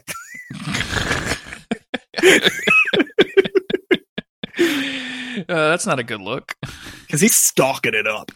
Yeah, he's, like suspicion of being a werewolf stalker level. Is he Kurt? Yes, He's yes, Kurt. he is Yeah. Kurt. I wonder if I can link just this one image into our show notes. So hopefully the people. will- important. yeah, I, I want people to be able to see this.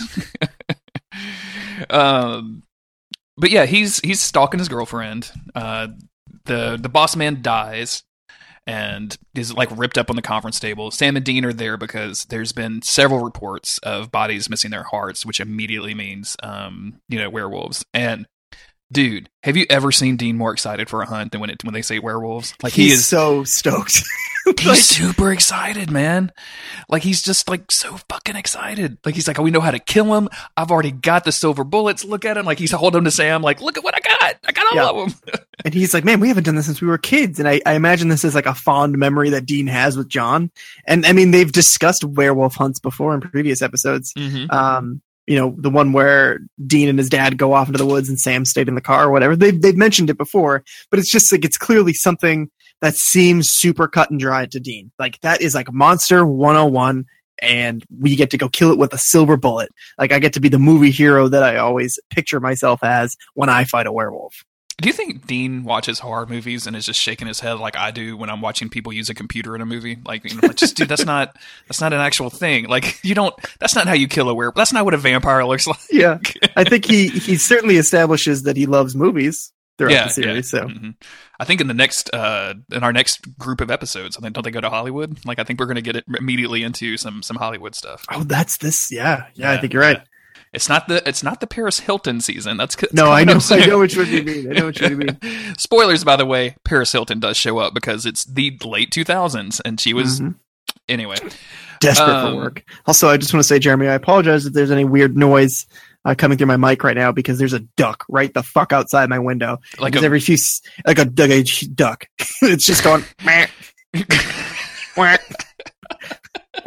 like every couple of seconds. I don't know if it's coming through, but I like had to turn around for a minute. I was like, "What the fuck is that?" I have a main road on one side of me and then just woods on the other side, and ducks like to hang out in the woods. I guess. ducks being known sexual predators. Do you have any? Um, does he have any thoughts on Dean, or excuse me, Sam having sex with a werewolf in this episode? Is it? He's probably fine with it because the ducks get pretty frisky back there. I'm sure they do. Why do you think That's there's so probably- many ducks? That's probably what I'm hearing right now. Thankfully, we have ad- advanced audio software to filter out all of the duck sex from from.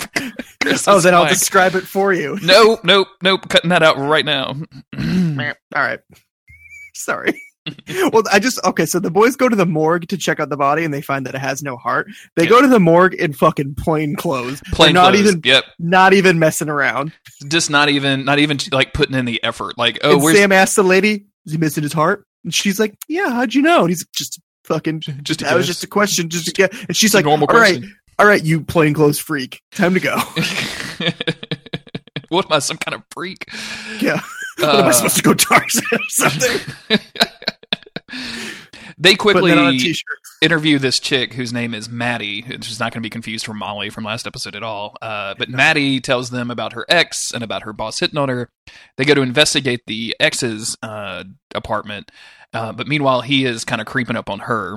So they find like these weird claw marks leading outside, and then they like realize that they have missed Kurt. Uh, but then we see somebody a some weird like from the perspective of a monster scene kill a cop like so this werewolf like Mhm. shreds up a cop which is kind of disappointing they uh they Sorry, I, t- I made a note that just said uh, they go to interview the girl. At this point, I didn't realize that her name was Madeline uh, or Maddie. Uh, so I just said they went to they, they go to interview the girl who found the body. Glenn, her creepy church neighbor, is also there too. oh yeah we He's just we do need to talk very- about glenn yeah because like he's when they show up to maddie's house he's delivering a casserole because Yeah. her boss died Yep. like that's Dude's not that's not a thing that you do 0.0 over here, just like hi, I'd like to give you. Uh, he doesn't sound like that. That's a little mean. but like I, I don't know that he speaks throughout the episode besides like a hey or whatever but like Mhm.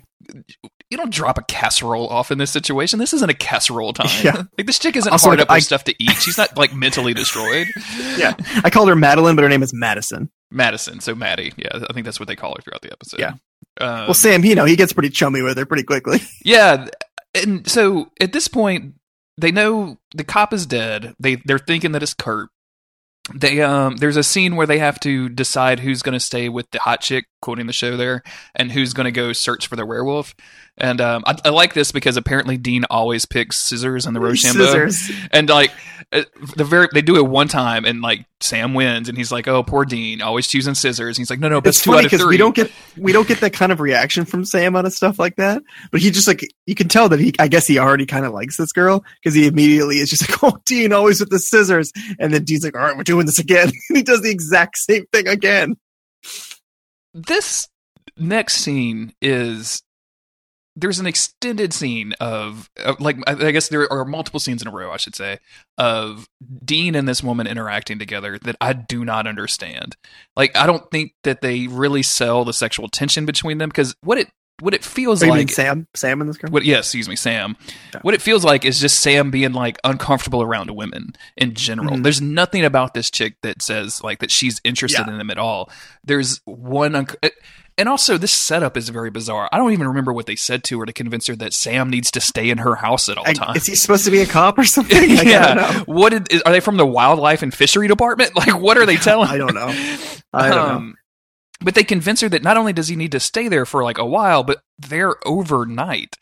And like what follows is just the most bizarre set of like she's she's like, Why don't you come sit on the couch next to me? He's like, No, I'm comfortable over here. So she gets up and like starts folding her underwear in front of him at Yeah. the table and he's like, No, I'm gonna go sit over on the couch now. I'm I don't know what they're trying to portray here. Uh, she discusses being kind of like a stronger, independent woman. Maybe she enjoys the fact that Sam is kind of super intimidated by her. Uh, I don't know why I'm trying to apply logic to any of this, uh, but it's just supposed to be like a girl thinks Sam is hot, Sam is weird. Yeah, they they almost play this like it's a uh, like it's an older like lady cougar situation a little bit, like where she's kind of like you know toying with him or teasing him or whatever, which I could see, but like the actress seems relatively like I mean they they all seem like they're in their like you know twenty eight year old phase. Yeah, yeah. like I know I don't know what age they're supposed to be at this point. I. Jared or, or I don't know if it's Jared, but Sam is supposed to be, I believe, 23 in this season. okay, so yeah, he's definitely So he not. is he's a young guy, um, which I guess makes sense. I weighed like 120 pounds when I was 23. Like it's, fucking ridiculous that he would be 23 in this scene. he looks like a giant moose chasing someone down a ski slope. See the notes for last episode. Yes. Um, but yeah, so there's this like extended, like kind of. It doesn't even feel like a flirtation to me, Chris. Like it just doesn't. Like she just kind of like folds her underwear in front of him and then is like, "Oh, I." I get to be the one to choose my shows. Like I never get to watch my shows, and I'm like, you live alone. It seems like why don't you get to watch your shows? Yeah, what's going on Is here? Kurt coming over with a casserole every fucking night and demanding to Must watch be. Battlestar Galactica? What are you That's doing, Glenn, okay? Glenn? I don't. I can't keep up with the boyfriends. Well, she's Um, clearly got a type because her, her ex boyfriend Kurt looks like me, you know, with the long hair, and then Mhm. Sam's got the long hair, you know. Yes, Chris. I will say it. You look a little bit like Sam. Are you happy? You've been fishing No, for that compliment. You finally caught it. I was well, I was calling myself looking like the stalker ex. So, but thank you very much, Jeremy. Thank you very much. oh man. There's we we get a little bit more uh, exposition where she feels like she got she was changed when she got mugged last month, um, and like her whole life has kind of changed for whatever reason, which it doesn't seem that that's true at all. But you know, Sam, they have like this kind of emotional conversation, which of course Dean wrecks immediately by making a phone call and saying that um.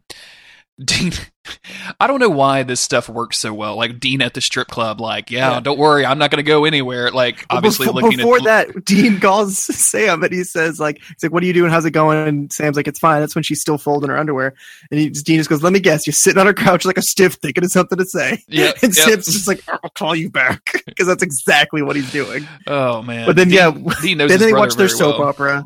They watch their soap opera together, where Sam at some point just goes, "What a bitch!" to whatever they're watching. Oh yeah, they finish. It's like, are do you mean that she's not gonna like? He gets. It's obviously like you know. I know that both of these boys came out of um, very soapy, you know, Mhm. d- past times, not past times, but soapy past. So, you know, you know, like for some reason my office was showing Young and the Restless when I came went to the office today. I was like, "What the fuck are you guys doing? This is so weird." All like all my warehouse guys outside are watching Young and the Restless now, and I'm like, "What the fuck is going on?" I used to watch this uh this Spanish telenovela because they played it at at the library. There was like a little cafe in my library at my college, uh, and just the the Spanish speaking workers there just had their their telenovela on. It was called Marimar, and it's like seventy episodes long. And I watched like almost every episode of that thing because I was there every day from eleven to twelve. I was there eating lunch every single day, and they were playing episode Monday through Monday through Friday, one episode a day. And then weirdly, when that was finished, they switched to Supernatural. That- Not not a bad change. Not that happened to me with um Passions. Did you ever see Passions? I know Passions, yeah. Yeah, uh, I was I worked at uh, Sears Repair Center for a while, and uh, yeah, the, the the black chicks in there just loved Passions, and so like so we had a wall of TVs right that were on sale. They would just turn every single one of those motherfuckers on, and like there were witches and like That's tiny amazing. people and this crazy stuff happening all the time. I got a, I got a little bit involved with it for a little while. Yeah, after after a while, I kind of started to figure out what was going on in Marimar, and I don't speak Spanish. I mean, But you not- watch enough of something, and you just sort of start to figure it out. the plots may be complicated, but they're not like hard to figure out. All I know that that it was basically a Romeo and Juliet story between Marimar and Sergio, and they were they're. I'm not going to get into it. That's another podcast. That's another podcast. That's Marimar Let's week. so so Dean calls from the strip club, yeah, where he's- handing the stripper a one dollar bill like a fucking baller. I Yeah, guess. sure, man. Like, I mean, you got to think of what kind of rundown uh, strip club these dudes. Like, this dude has not Sure. worked for a few days, and like, you know, it's, it's got to be a pretty low, low rent place. But Dean seems to be having the time of his life. He's like, finally, this job lets me cut loose a little bit. Yeah. Um, there's a there's a scene where Dean kind of follows Kurt home. And then uh, realizes like something's going on, and just like loads his gun in plain fucking sight of everybody. Like just like does the like look left, look right, and then just looks down and just starts loading and reloading his gun. Like his giant, enormous silver, you know, inlaid filigreed bullshit gun. these guys, these boys, just know. yeah. Uh, but that's where we find out our twist, Chris. It wasn't Yeah. Kurt that was the werewolf. It was Maddie. And she kills Kurt and attacks Dean, and Dean's like, "Oh fuck, Sam, that's your girlfriend." hmm And of course, to him, Sam, this this chick has been asleep all night, and he's like, she's right here. And uh, he goes in and like wakes her up because uh, Maddie, as the werewolf, knocks Dean out. So it's the next morning by the time Dean wakes up. Uh, Dean wakes up, calls Sam, and Sam's like, "She's right here, Dean. It's no big deal." And she he like opens up her bedroom door, and like she kind of wakes up, and she's like, "Oh, hey, Sam, is something wrong?" And she kind of looks down, and is like, "Why am I naked?" Yeah, like that is a huge red flag. That's right a big there. red flag. Yeah, you, number one, you let a moose into your house. Number two, Yeah. he has apparently All robbed your you of your all your fine china is broken, and your clothes are missing. What's going on? this is not a good day for Maddie. Um, This this next scene is even it's even weirder still, Chris. Like I don't I don't I don't. He ties her to a chair and is like kind of Mhm. vaguely being threatening to her. She's begging him for his life, for her life, and he doesn't understand what's going on. And he's obviously very conflicted about this thing because I guess over the course of the laundry folding and the telenovela that he has developed feelings for, and he's He you know, likes that she was able to take something uh, constructive out of the fact that she got mugged. sure. because Sam wants to take something positive out of the fact that he has demon blood in him. I- It's the same thing. It's it is it, it's, No, it's totally not. it's totally It's a the, no, it's fucking not. mess. It's not. It's a fucking mess. I don't I don't like any of this business right now. Um, they found out she was bitten during the mugging, so like Mhm. Sam comes up with this scheme. Dean comes in and Dean's like, okay, let's waste her. Like he's ready.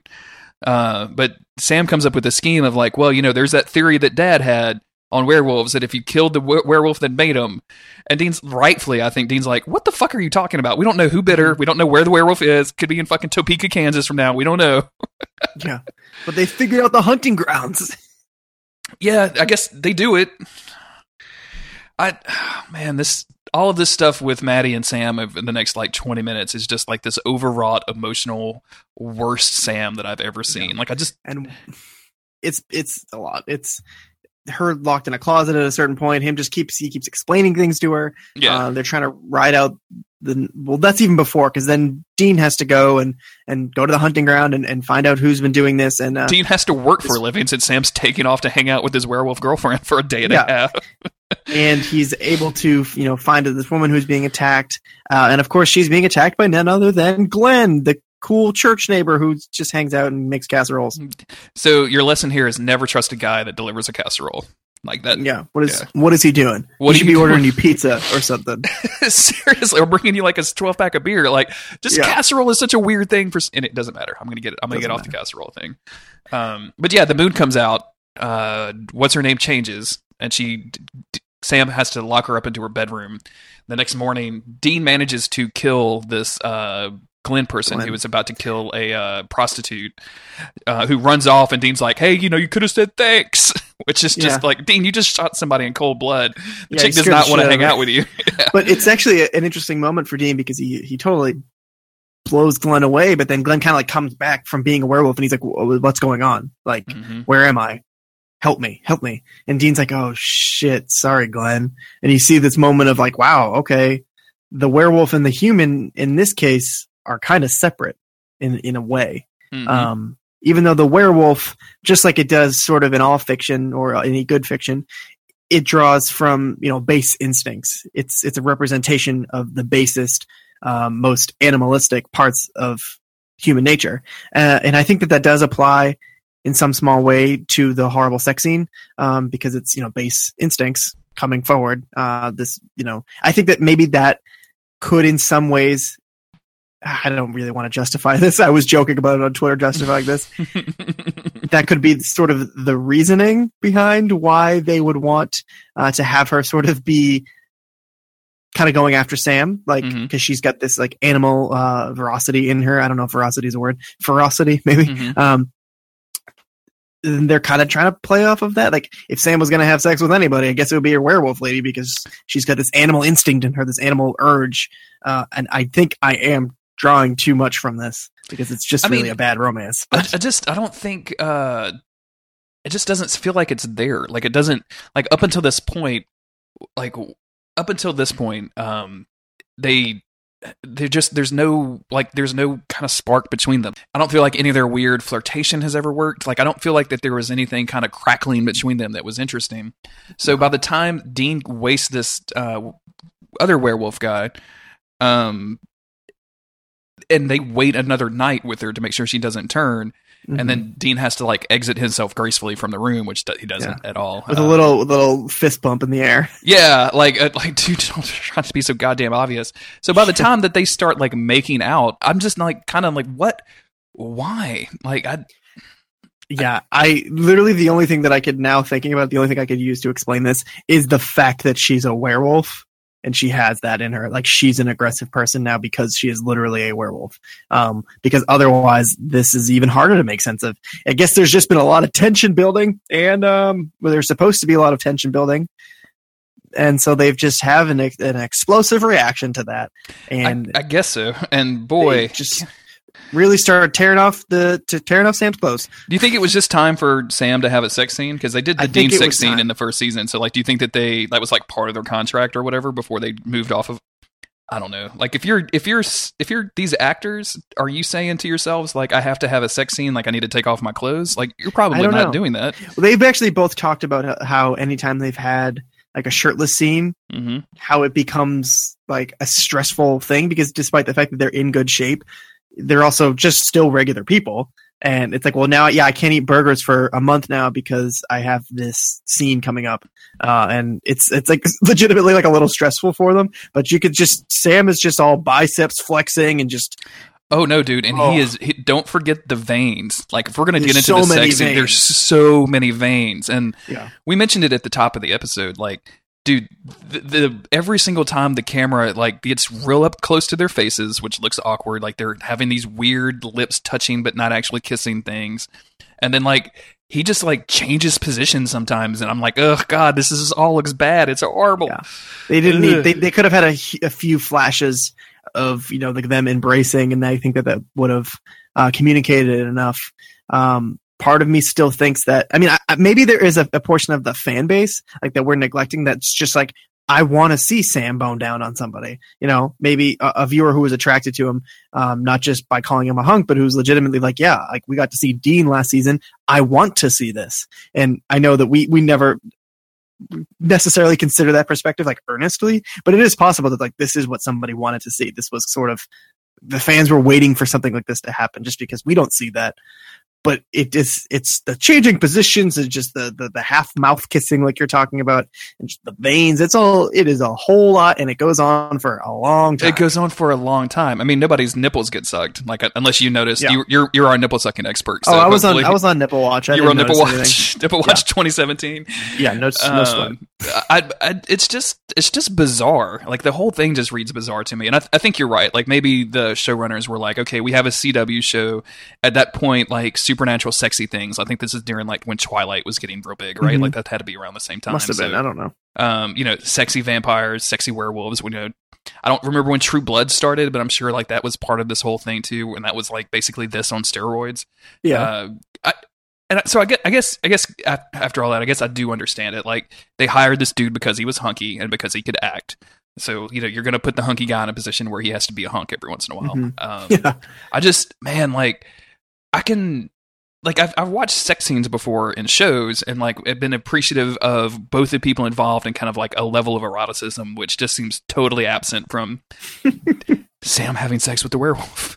yeah it's uh it's a, it's a lot i think that's the mission statement here I guess- it's, it's a lot I didn't think about it, but uh, it's it's it's a relatively unique sex scene in that they don't really focus on her at all, do they? Like they Yeah. strictly focus on on Sam, which maybe and you that's- know yeah, what I'm going to say here, and this is again, this is kind of this is going overboard with my uh, analyzing, but I mentioned before how saving a monster is really important to Sam. Fixing a monster, not just saving a monster from death, but but fixing what the problem is, making the werewolf part of this lady go away, making the monster part of this lady go away, knowing that there is a, cure, there is a way to fix it, is incredibly important to Sam because he himself he sees himself as a monster he is so hell-bent on saving this woman in this episode. He's so desperate to find a way to save her in this episode because selfishly he wants there to be a way for him to fi- to save himself. This is this is him projecting himself. This is still sam winchester being selfish and being caught up in himself where if i can save one monster that means i can be saved too. And i think that he genuinely of course wants to save this woman but a part of that comes from his own uh, view of himself, of the fact that he's a monster. So if I can cure a werewolf, then what's to say that I can't cure myself of whatever it is that's in me that's making me like this, that's causing so much concern to my brother and, and to my father before he died. And part of all that when when he finally is able to to save her, he thinks that he's saved her, that she's been saved. Maybe just that overwhelming relief of we did it. We fucking won. Let's go bone. Because that's just like we fucking did it. Yeah, girl. that that relief and that adrenaline just all tied up with like whatever weird sexual tension that the show wasn't able to sell to us earlier. Yeah. Like and trying to okay, I see what you're saying. and then um, so we can move on, I suppose, from that. Yeah, that, I think we, I don't think we need to talk about it any further. But the, uh, Sam wakes up, finds it, finds her missing and gone. Uh, we very quickly realize that hey, like she's definitely didn't turn, like or excuse me, she's definitely still a werewolf. Uh, so yeah, they capture her somehow. I don't really quite remember the string of events, but the most important thing is they get into a situation where they realize, um, oh, it's the next day. They find her somewhere. Yeah. She calls Sam and says, "Oh, I, I don't, I don't know where I am." They go pick her up, and she's like, "I probably killed someone last night," and uh, she wants Sam to kill her. Like she go goes and picks up Dean's gun and hands it to Sam and is like, "I'm not strong enough to do this myself. You have to do it for me." And Sam turns on the fucking waterworks, and holy shit, Chris! It's a lot. I, you know what? I think it looks. So we got to just say the Sam crying in this. It doesn't look good, and I think it's because they couldn't get Jared to cry. And I so I think that they gave fake tears that make his eyes look so much puffier, and these just just crazy streams running down his face that make him look a little bit ridiculous. I'm trying to find a good, and I did excellent. Yeah, because there's you know in, in um, kind of like shitty books, it's like tears are glistening down her face or whatever. This Mhm. is holy shit. This is Sam. Like he has his face is literally glistening. Literally glistening. It's it's it's not a good look. It's so No. bad. I mean, this like the waterworks are pouring out of his eyes. and I guess I'll she's put that just in tossing. chat just so, so you could take a look at that. By the oh yeah. Oh, it looks like he has glitter on his face. Um, and she is she's essentially throwing away her life without anything else. And part of me, I probably when I first watched this, like to, was thinking to her credit, she doesn't want to hurt anybody else. She wants to just have this be over. But at the same time, it's like she just last night thought that everything was fine, and now she's back to this. It's like this roller coaster of emotions, and I would think that she would want to fight and find a way to live, and have them bring her somewhere where she could, you know, not be a threat to people or something. And of course, they discuss all of that. Sam and Dean leave the room to go talk about it. Yeah, But- because because she definitely shouldn't be involved in her own future at all. No. Yeah, I know. So, but well, and, and Dean, like I think, because I think at this point Sam has the gun, and he literally just walks out of the room. So Dean has to go like have this conversation with him, and uh, you can tell that Dean isn't going to say it, but he's right there to be like, okay, Sam, if you, you know, if you want me to kill her, I, I definitely will. I've got no problem. Because again, Dean is just ready to fucking kill somebody. He just killed somebody last night. Now he's ready to do it right over again. Like I'm killing werewolves, and yeah, Yeah. yeah. and he's, I mean, he said, you know, I'm sorry, but this is she's going to hurt somebody. This is what we do, you know. And he- is sympathetic to Sam, and I Mhm. think that there's this cheesy, sad song playing. But I was at the very end of all this able to to feel something. It like did pull on me. Um, the crying is over the top. The sort of taking away her agency in her own life. Um, I mean, even though she is the one who says "I want to die," it's just it's like a plot point. It just feels kind of weird. Um, it's it's basically just be, to make it, it it's a, a decision that's just there not for her but for Sam. It's to make Sam sad, not to have anything about her dying because we don't even see her again uh, after they leave the room. And so that's that stuff is all weird. Regardless of that, there's the moment where Sam looks back at Dean and he's just weeping like a like a lunatic. Um, but it is a little bit sad when they cut back to Dean and he's looking at his little brother and thinking, "I couldn't protect him from this one. Like this is one thing that I wasn't able to do it because Sam is saying I got to be the one to shoot her. I have to do this. She asked me to do it, so I have to do it." And he goes and, and, and does it. And before we hear the gunshot, we just see Dean's sad face. And all I could think about was the fact that he wasn't able to save Sam from what Sam now is now going to have to feel. Because Dean doesn't care. Dean will kill a werewolf any day of the week. He doesn't care how pretty she is. He'll, he'll do what he has to do. But he knows that this is going to eat Sam up. And he, and he knows that Sam's going to be hurt by this for a long time. And Dean being the protective older brother that he is, you can just see it on his face, you know? Like he is sad that he couldn't stop this thing from this bad thing from happening to Sam effectively. She really doesn't come into the equation at all. We know that Dean doesn't give a shit about anybody else anyway. True. Um, but that that made me a little bit sad looking at Dean, looking at his little brother, being like, "God damn it, I couldn't help my little brother." Like this sucks. I just man, like this. You, you said it best. A emotional roller coaster on this one, right? Like the, the, the the fucking twists and turns that this this relationship takes in the space of it's like 48 hours, right? Like this is a, Yeah. a love affair for the ages, apparently. That you know Sam has in, at the drop of a fucking dime. He goes from being like the goofy high school boy who doesn't know how to talk to girls to having to kill his girl, werewolf girlfriend. Yeah. it's such a giant arc. Like, how would you even tell anybody about that relationship? Like, I can. Can you imagine like? 10 years from now and Sam is married and it, he's not spoilers but like imagine he's like trying to have a conversation with his wife and she's like yeah yeah have you ever run into a werewolf and he's like actually you know I never told you about the time that Uh, my ex girlfriend, because he's he's the type who would call this Oh, yeah. ex girlfriend too. his ex-girlfriend and she'd be yeah. like, "No, no, no, no, no, no, no." it was not your girlfriend you dated for you didn't even you didn't take her on a date you can't you She like you staked out her that- that apartment girl- yeah, that girl just wanted to hook up, and you took it to a whole new level. You made this whole emotional thing. She wanted to hook up, and she wanted to be put down. All right, so uh, I guess to end the episode because I have another question I'm gonna I'm gonna I want to get into it a little bit, but to end the episode, he kills her, she's dead, and then we're played out, and we don't really hear anything except uh, Queensrÿche. Um, oh, what this, what's the name of the song? Um, I don't know. yeah, it doesn't matter. Silent Lucidity. It's you guys will know it if you heard it. Um, it's a good tune. Yeah. So overall, I think this episode, uh, again, like kind of like the other two, it doesn't really tie into our meta plot except some of the theme stuff with uh, Sam very much desperately wanting to be accepted and wanting to have whatever he thinks he has. Like we we know that you know Papa Winchester thinks that you know he might have to be put down. He's told Dean that, um, and Dean has of course told Sam, but we don't know what that is. Sam doesn't know what that is. But having seen those other psychic kids, like and having seen them turn into murderers or worse, he's very very concerned that like he can turn into that. So this is another one of Sam's like failed attempts to see something bad in the world and then save it, which has not Mhm. worked out at all. Um, Yeah. and I I think it's good. Again, I think it sets us up pretty well because we're we're nearing our our end time. Like we're we've only got like what five episodes left, maybe. I think so. Um, Yeah. Yeah, we've got five episodes left of the season, and we're we're, we're getting to the point where like things are going to get ramped up. We're going to get some answers. We're going to get some some new plot information. So to have these three. Again, just monster of the week episodes, all to kind of run together like this right before we start ramping that stuff up, I think is really interesting Definitely. and also like this was uh with the trickster episode with tall tales. Like our that's not our first comedic episode. Like we saw some of that back in season one with the uh Ghostfacers hmm and hell house.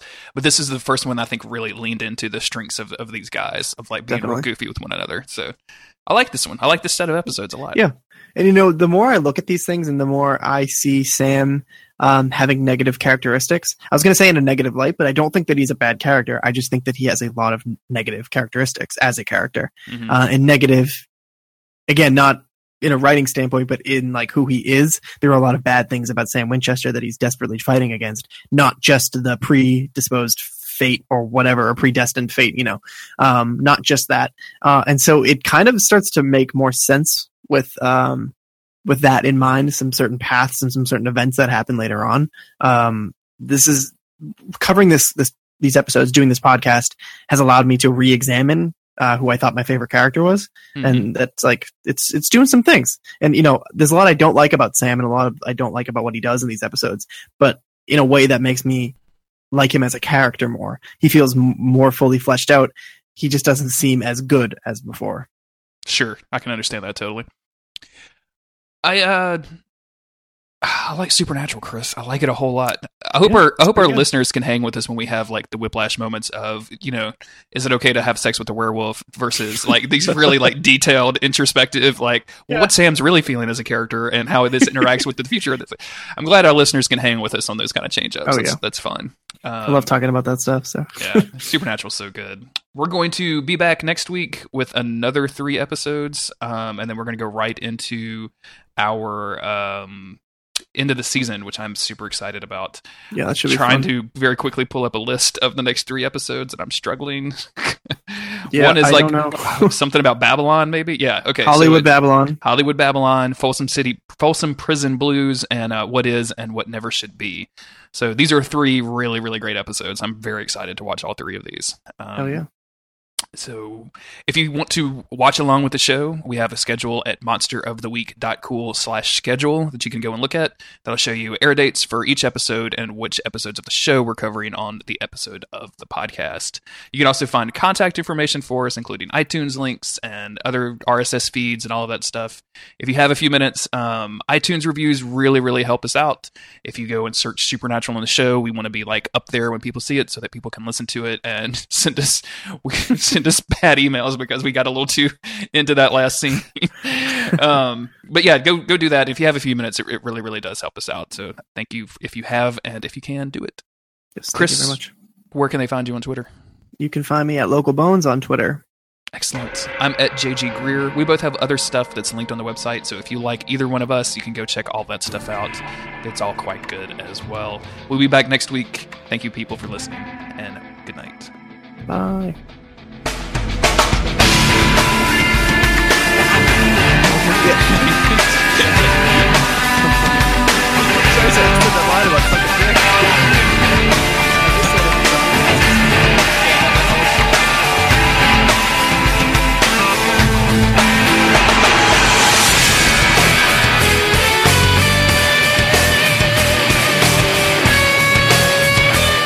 You would think that the werewolf girl would like want to call her parents or like something, but she's just like, "Fuck me and then kill me, Sam." Like, I mean, literally, like it's it's like it's like um, it's like Nikki and uh, Lady Maria. yeah, she just wanted, she just wants to be stepped on by Sam. It's a weird fetish, but I But get it's it. like it's like when it's Nikki talking about Lady Maria, we're all like, "Hey, this is so fun, Yeah. right?" But when it's like rando werewolf girl and Sam Winchester, you're like, "I'm so uncomfortable." yeah, this does not work at all. I don't, I don't like this. like it. I don't like it. Make it stop. one of my friggin' the my right headphone always like clips in and out, and it doesn't like cause me to not be able to hear you or anything like that. But it's just that little like click fucking have, drives me crazy. you have the most ghetto fucking set. Seriously, Man, I haven't look, been looking at these um, international titles for these episodes. oh, These are good. they have different titles. Yeah. I'm, gonna- I'm gonna going to start copy and paste these right here. Oops. Oh not, in- yeah. not into the Days of Future Cast Slack. That's not the place that needs to go. Werewolf. I'm just looking at werewolves. I love the French one that's just frères ennemis. Enemy brothers. That's okay. That's fantastic. I feel like that should have been another good name for the podcast. Enemy brothers. Enemy brothers.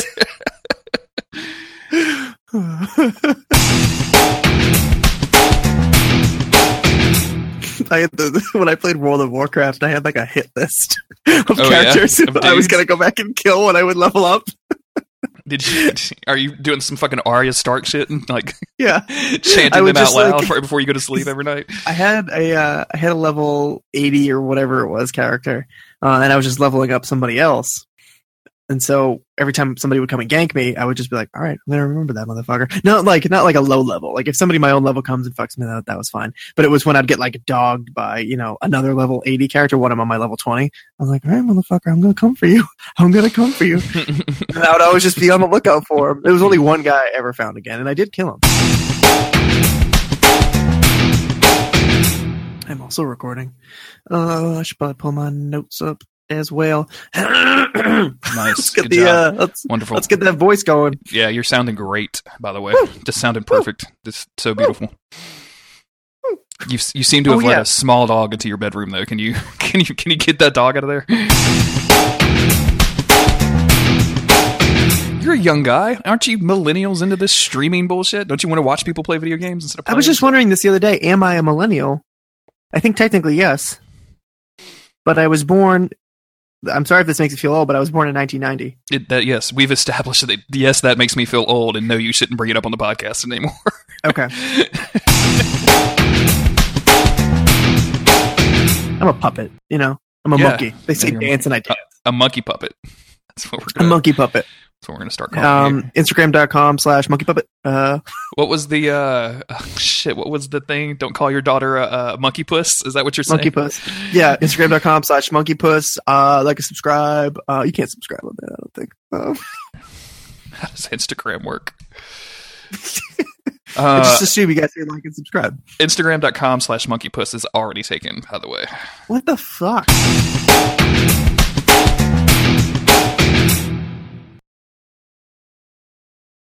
Hey girl, Hey girl, what you doing? you know, s- seance. what? Just trying to do some some sexy voice chat. I don't know what people do on the internet, but that's the thing. either. That would certainly throw me for a loop. Like, hey, well, girl, what you doing? Just a seance. Just a little seance. what Have the fuck? Have you um? Did you ever listen to Loveline? Do you know that show with Adam Carolla and Dr. Drew from like way way back in the day? It, sound, it sounds familiar. I must have been young when it was on though, because remember, you're so much older than me. Yeah, it was over old. Um, it was in nineteen. It was like from 1988, so you weren't born yet. Um, they did a bit one time where um, uh, the, the concept of the show was like to call in about love advice. So they were always Mhm. getting to kind of weird subjects. But um, phone sex operator calls in and she says, uh, "I get paid based on how long my clients stay on the phone, and I'm I'm making them come too fast." Can you give me some advice? Just tell them, bro. And they go through like a whole routine, but finally, Adam Carolla says, "Well, um, you know, one of the sexy, one of the least sexy, this sexiest things that I can think about is the Holocaust. Have you tried talking about the Holocaust?" and she says, "Um," and she clearly has no idea actually what the Holocaust is or what Oh, happened God. in it, and like has no no idea at all. And not making fun of her, like she just obviously didn't know for whatever reason. Yeah. So uh they finally like they go through back and forth and they try to explain and uh so it's okay let's let's role play. I'm gonna be i'm gonna call in and then you can kind of talk me through and we can we can kind of give you some tips. So um they call and she's like hello. And he's like hey baby what are you doing? "Oh, i'm just sitting here thinking about the holocaust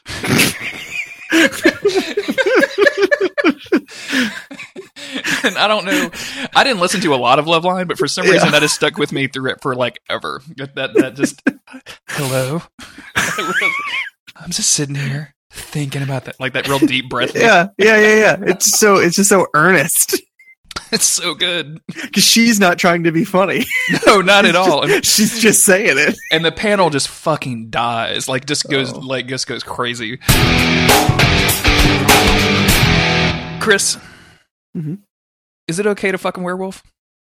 Is it okay to fuck? If you're Sam Winchester, it is. Mhm. Maybe not in this situation, but if you're Sam Winchester, we're, is. we're going we're going to assume like that everybody's all in on the idea like everybody wants Yeah. to bone each other. It's other consensual. it's, everything's consensual. you know we're in a land where stds don't exist um we Sure. first, dad's journal has told us that werewolf cannot get pregnant hmm so sam Is is, is, is there's no consequences except for the fact of living with the idea that he's going to have he sex with the werewolf Well, when he fucked her, he thought that I should stop saying that so objectively. Um, when when they had sex, Mhm. Uh, yeah that sounds way better yeah, she's not an object. She's she's a werewolf. You sound like Um, uh, you sound like me and Cole trying to talk about Detta and Odetta in the Dark Tower. Well, you know, I mean, she's kind of racist, but she's also. Uh, uh, yeah, it's not easy. Sometimes these things aren't easy. Um, when they uh, had sex with one another, uh, it wasn't just one performing an act on another. There was it was consensual. Let's just, let's just call it what it is: love making. When They- they, when when, they when they made love. when they made love, when they made tender love. Mhm. Uh, Sam believed that she was human again. Okay. So in this situation, I'm gonna say effectively it is okay hmm because he thought no more werewolf, even though they gave it like one day. So I, I came to the same conclusion when I was asking sure, sure. myself this last night. But I, here's here's where my my line of thought kind of derails. Why isn't it okay if he fucks a werewolf?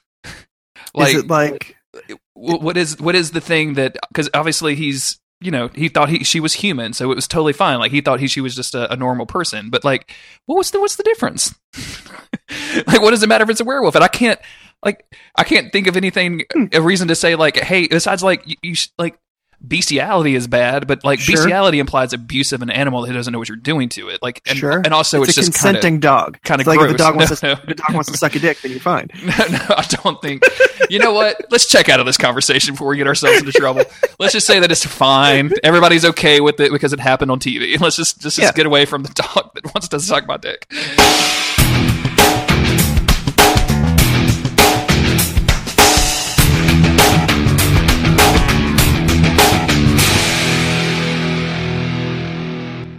Well, what I'm thinking is, is it okay to again make love to um, a, a murderer? Because that's what she is. Yeah, that, I guess that's. She's yeah, a I guess, human I mean, murderer. Everybody has their own moral code, right? all right, all right, Jesus. Sorry for the things I said. I was just trying to be funny. I'm sorry too. I didn't mean. I, I was just trying to get him into a situation where he was defending something else. Oh, it's fun. It's a good time that we have here at Monster of the Week. yeah, yeah, we sure do.